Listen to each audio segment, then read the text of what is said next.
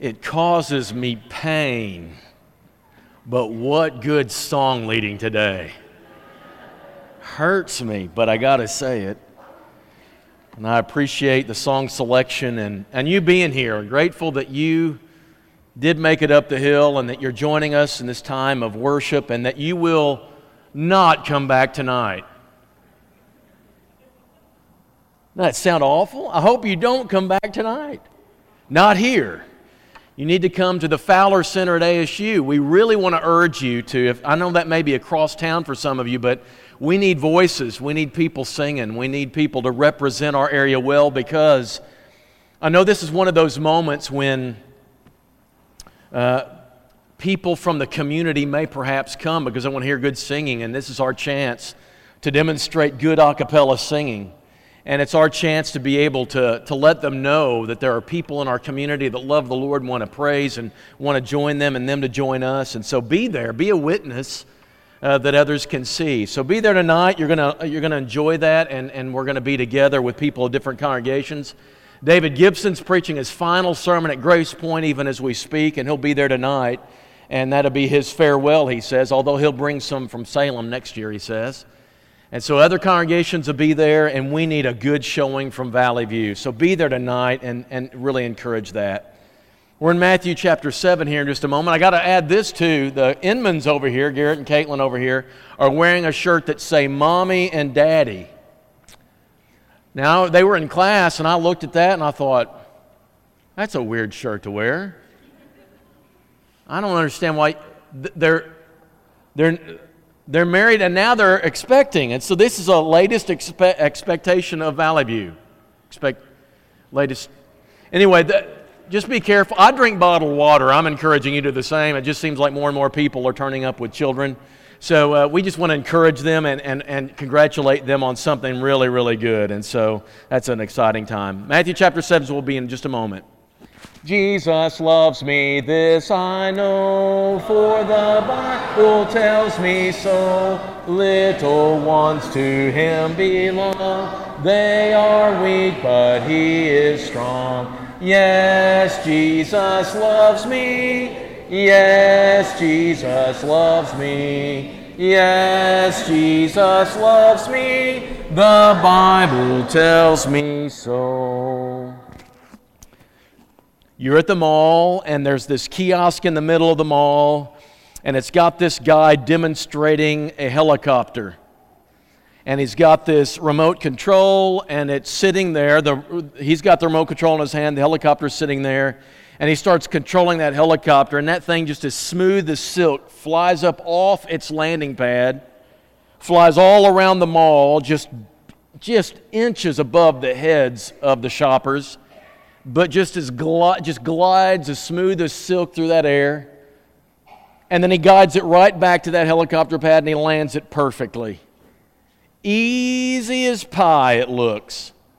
Now, you want to try it, and you ask him, Can I try it? No, no, we can't do that. The mall won't let us try it. But you could take one home for 50 bucks. And it's really simple. You saw how I did it. Yeah, I saw how you did it. I fell for it once and I took it home and I tried to glide that thing over the house. Two flights later, it was destroyed in a heap of junk. He made it look so simple. But it wasn't. Later on, I found out he goes for six weeks of training to know how to do that. And he comes into the mall with his six weeks of training and he tries to convince you how easy it is. And you, you're gullible and you soak it up, and you've got your heap of junk on your couch too after that. It's just like that. It looks so simple. Same thing happens for so many things.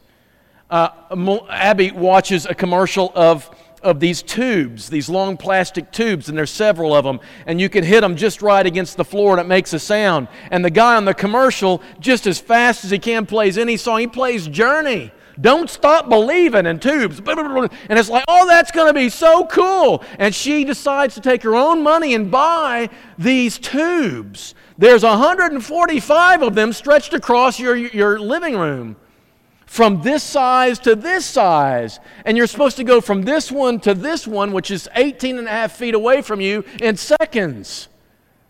That commercial was deceptively simple, wasn't it? Anybody can play this thing. No. It's now $100 worth of tube plastic in a closet in a box. It's what it is now. You ever done that? Fallen for it, it looks so simple. Needed to do some stuff at our house, and Danny, Danny Wallace says, Doing a bobcat's real easy. I'll loan you mine. You can try it. You ever seen these people? There's people who can do all sorts of things. Get on YouTube because they can do amazing things with a bobcat. You know what I did with it? I created a ditch where I didn't want one. It made a mess. It made a horrendous sound. I thought I was tearing stuff up, and I said, That's not simple. When you've got a guy who's an expert at it telling you it's so easy, even a caveman can do it, a Geico says. I really think that's what the golden rule is, too. The golden rule sounds so simple. It sounds like you can just take this and use it to make all the decisions of your life and you'll be right in line with God. The commercial makes it look easy, the video does, the person who knows how to do this, and the, and the, and the golden rule sounds that way too. Matthew chapter 7, verse 12 sounds like a concise, powerful, simple guide for life. It's like Reader's Digest. I can take that scripture and, guys, making a decision about what is godly from this big encyclopedic book is very difficult. We want a Google search on the top. We want to say, okay, scripture, let me put my question in and you give me the answer. It doesn't work that way, and even the, gold, the golden rule doesn't work that way either. But we've all wanted to simplify what seems so very complicated. Rabbi Hillel was asked one time, Tell us the whole Torah, the first five books of the law. Tell us the whole Torah in just one sentence, whole, just on one leg. Just stand on one leg and, and tell us what the Torah says. And he says, What you find hateful, don't do to anybody else. The rest of it's just commentary. That sounds cool, doesn't it? They asked Jesus at the same time, Just tell us what, what the law trying to do? And Jesus said, I can get it down to two commandments. You remember what they are? Love the Lord your God with all your heart, soul, mind, strength, and love your neighbor as yourself. There you go. That's the one two punch. All the law comes down to that, and he does the same thing here. If you're in Matthew 7, if you'll back up to Matthew 5 for just a second. this is the conclusion of the Sermon on the Mount sermon. He's going to get to the invitation starting next week, but this is the conclusion. Let me show you the introduction. The introduction really in Matthew chapter 5, verse 17. Don't think that I've come to abolish the law or the prophets. I've not come to abolish them, I've come to fulfill them. And this sermon is his declaration of a fulfillment of the law and the prophets. And then as he closes out, he says, So whatever you wish that others would do to you, do to them too. This is the law and the prophets. This is a summary of them. And I guess the idea is that if you could if you could know the context of anything back in the Old Testament, all of it was this too. But here's what happens people take the golden rule and they lift it up out of the Sermon on the Mount, they strip it of its context, and they say, Here, take this. This is a good guide for life. It's like I can just distill everything down to this one simple principle, and it sounds like a good shorthand formula to guide your life, but when you strip it from its context, it doesn't mean what you think it does. Take the Mona Lisa out of her frame, you've got a trouble. If you've got a picture and you start photoshopping stuff into it that wasn't there, you've got a problem. The golden rule, if stripped from its context, is not a good guide for life at all. We must demand the respect of the context. The context is what comes before and what comes after, and the law itself. We're going to look at all three parts very quickly. The first thing is this what comes before the actual law? What's verse number 12 say? Does yours say so or therefore? Therefore, some say so. The idea is, in light of what I've just said, this rule is in effect. Now, what has he just said? He's just said when you go ask and you go seek and you go knock, God always responds, He always answers, and He always gives you what's best, not necessarily what you asked for. Our model for the golden rule has to be God Himself. There are things we go to God for and we ask Him for all sorts of things, and He always responds, but not always as we ask. We may ask for certain things, and God says, You're not ready for this. This is not good for you. I will respond, but I won't respond with what you want. In light of that, God treating us this way, we need to do the same with the golden rule. Example you have a young teenager, older teenager, let's say, who starts going AWOL from the faith that he was raised in. He starts forsaking all the things that you taught him to respect and he starts getting in trouble over and over again. He lands himself in some real trouble, gets in jail, and you bail him out. He gets in jail again and you bail him out. And he gets in jail a third time and you're looking at him and he's saying, oh, I want out. And what would you want? What would you want to do? Do to him what you would want done for you. And of course, the answer is bail him out, right? Is it? Is that the best thing for him? Let's use God as our model. Has God ever left people in prison or stuck in circumstances that were unpleasant? Despite their appeal to Him and cry out to Him, has God ever left His own child in prison? I want a nod or a shake. Yes. He knew best to say to Joseph, no. He knew best to say to Paul, no. And sometimes we need to practice the golden rule by saying to our kids, I'm not bailing you out this time. Does that fit the golden rule? If God is your model, it does. This is not clear cut and easy, is it? And some of you know this by another example. Let me give you another one. Your kids are knee deep in drug abuse. They are addicted beyond belief and they want yet another bailout. They want you to come and, hey, I just need a little money. I just need you to, to, to get me out of this one problem right now. And you keep doing it and you keep doing it. And in the name of the golden rule, you enable and you codependent this person right into it. I know people in here who are going through this right now with their kids or with their brothers and sisters. Golden rule ain't so easy. It's got to be understood in the context of God as a model. There are times, if I turn 16, ask me what I want done for me. Say to my mom and dad on 16, when I turn 16, you know, do to others as you'd have them do to you. I'd sure like a new car. Is that best? You just get freshly newly married and you want the big flashy house, and that's what I want, really? You got to be real careful with this because it's not as clear cut. And when people who are not believers strip the golden rule of its spiritual context and start practicing it or are expecting believers to practice it this way, they're stripping it. It no longer means what it did before. That's the context before. Now, what's the context after the golden rule? When he says so or therefore, in light of what God's done for you, do to others as you'd have them do to you. This is the law and the prophets. This is a summary of what God has revealed in His written word, which means there's no way that whatever the golden rule would have you do, it would have you do something that is absolutely opposite of what the Word of God says. You can't possibly come up with an answer using the golden rule that would violate revealed scripture already. But there are many people who do. This is going to be easy if you'll let me use it. Early church got a little bit bashful and shy and turned red and wouldn't say anything. I hope you're better than. I mean, I hope you handle it better than that, right? You've got a date. Man, good, uh, teenage, late teenage years, guy and a girl on a date. There's nobody around. Their desires are flaming up. You got the hormones going. And you say to them, or one of them says to the other, I wish you'd do for me what I wish to be done to me.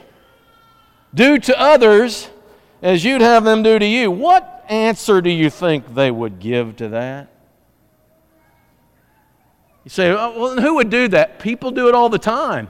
Don't tell me they don't. If you practice the golden rule stripped of its context and you and the girlfriend says the, the guy says to the girl, you know, do to others as you'd have them do to you. And I think their answers would be far afield of what the law says and what Scripture reveals. Be very careful because that's not a good guide if it's not in its context of Scripture. And there's some certain clarifications and very clear directions were given. Let's say this. In the Old Testament, you've got these weird laws nobody understands. We don't have their context. We can't possibly know what they mean, but there's this one that says if you have an animal that's a pet or even a farm tool animal, and it's safe and it doesn't bother anybody and it doesn't wander, you can just leave it out in an open field. It won't matter. If you have a farm animal that you use, or even a, even a pet that you have, and you know that it has a violent nature to it and it can get out and hurt somebody, then you have to keep it within a fence. Now, that law isn't is that law in effect for us today? It's in the Old Testament. Well, not really, but do you understand what the law's doing?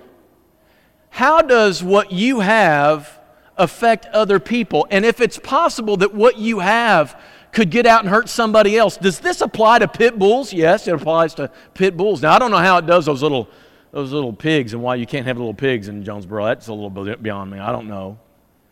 But the danger this is an expression of love God and love your neighbor as yourself. If something you have could hurt somebody else, well, then you've got to restrain that animal.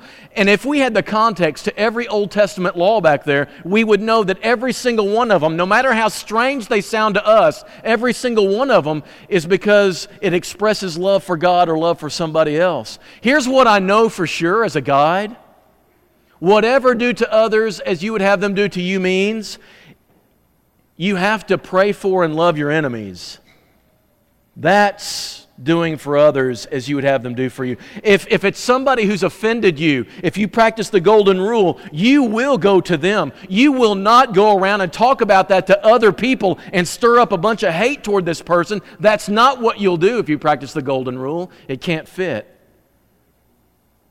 You can't continue pondering lustful thoughts about people in your brain and practice the golden rule. You cannot be unfaithful to your spouse in any way and still say you're honoring the golden rule. You have to stop yourself from being judgmental in your mind to practice the golden rule.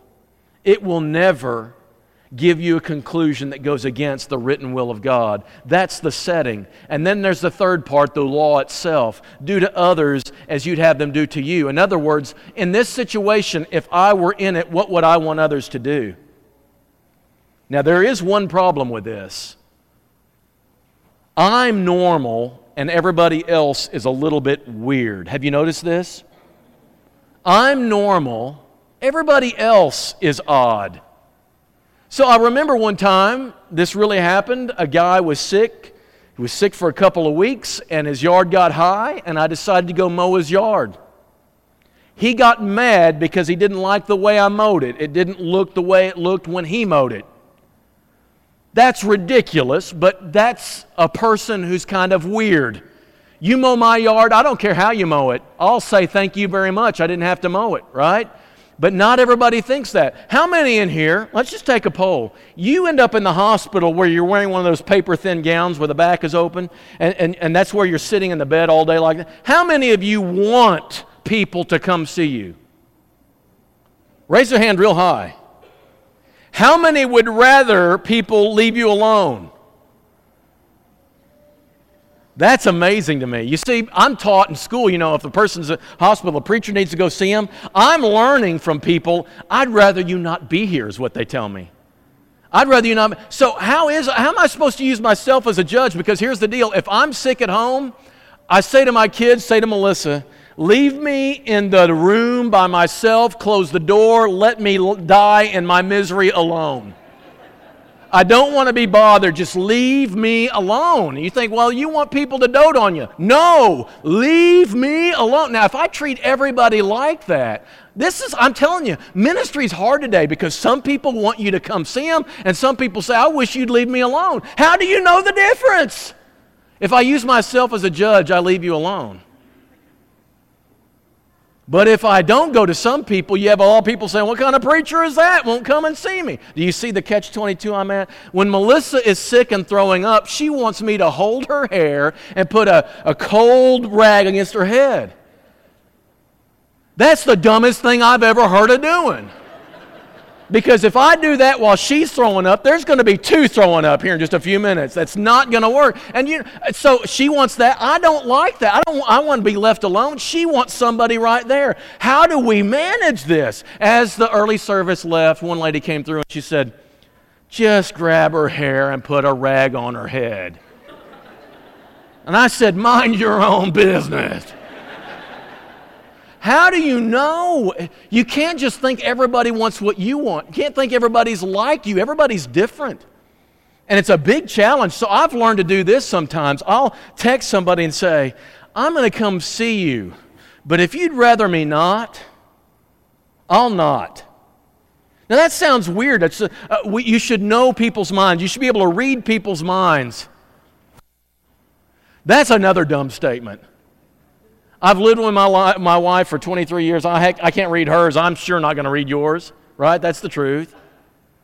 So maybe we just need to talk to each other, but the, there's, still some, there's still some things, though, about this that are clear cut and I think universal for everybody.